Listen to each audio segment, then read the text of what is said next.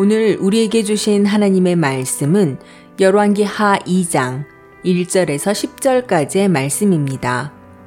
여호와께서 회오리 바람으로 엘리야를 하늘로 올리고자 하실 때에 엘리야가 엘리사와 더불어 길갈에서 나가더니 엘리야가 엘리사에게 이르되 청하건대 너는 여기 머물라 여호와께서 나를 베델로 보내시느니라 하니 엘리사가 이르되 여호와께서 살아계심과 당신의 영혼이 살아있음을 두고 맹세하노니 내가 당신을 떠나지 아니하겠나이다 하는지라.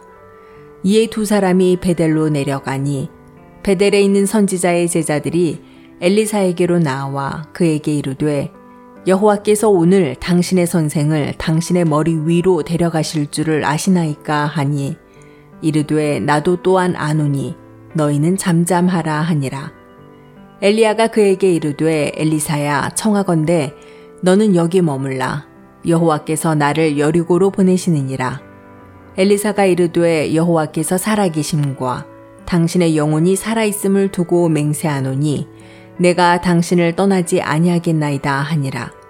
그들이 여리고에 이름에 여리고에 있는 선지자의 제자들이 엘리사에게 나아와 이르되 여호와께서 오늘 당신의 선생을 당신의 머리 위로 데려가실 줄을 아시나이까 하니 엘리사가 이르되 나도 아노니 너희는 잠잠하라.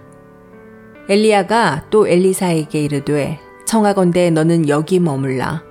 여호와께서 나를 요단으로 보내시느니라 하니 그가 이르되 여호와께서 살아계심과 당신의 영혼이 살아있음을 두고 맹세하노니 내가 당신을 떠나지 아니하겠나이다 하는지라. 이에 두 사람이 가니라 선지자의 제자 50명이 가서 멀리 서서 바라보매 그 두 사람이 요단가에 서 있더니 엘리야가 겉옷을 가지고 말아 물을 치매 물이 이리저리 갈라지고 두 사람이 마른 땅 위로 건너더라. 건너매 엘리야가 엘리사에게 이르되 나를 내게서 데려감을 당하기 전에 내가 내게 어떻게 할지를 구하라. 엘리사가 이르되 당신의 성령이 하시는 역사가 갑절이나 내게 있게 하소서 하는지라. 이르되 내가 어려운 일을 구하는도다. 그러나 나를 내게서 데려가시는 것을 내가 보면 그 일이 내게 이루어지려니와 그렇지 아니하면 이루어지지 아니하리라 하고 아멘. 안녕하세요. 수요 묵상의 시간입니다. 성도님들에게는 정해진 기도의 시간과 기도의 자리가 있으신가요? 오늘 하나님의 말씀은 우리에게 기도에 대한 가르침을 주고 있습니다. 엘리야 선지자의 마지막이 가까웠습니다. 엘리야의 제자들은 이 사실을 받아들이고 스승의 마지막 가는 길을 함께 하지 않았습니다. 그러나 그의 제자 엘리사는 자신의 스승과 항상 같은 자리에 있었습니다. 조금이라도 더 기도하기를 바랬고 더 배우기 위하여 항상 스승의 옆자리를 지켰습니다. 성도님들에게는 기도의 자리가 있나요?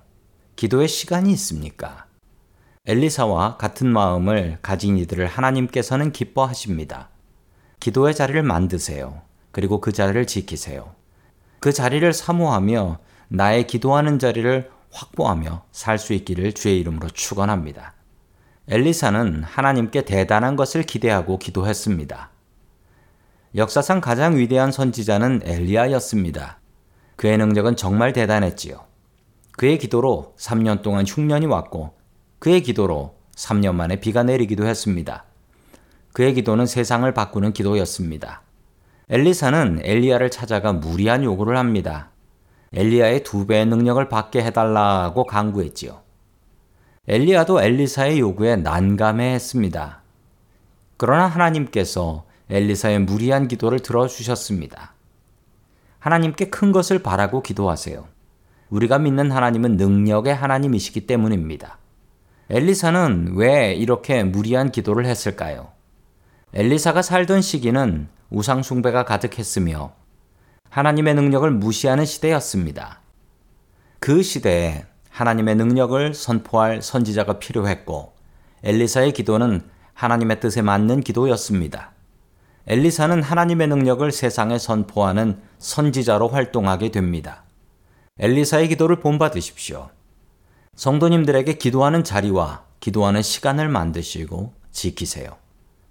하나님께 큰 것을 바라고 기도하세요.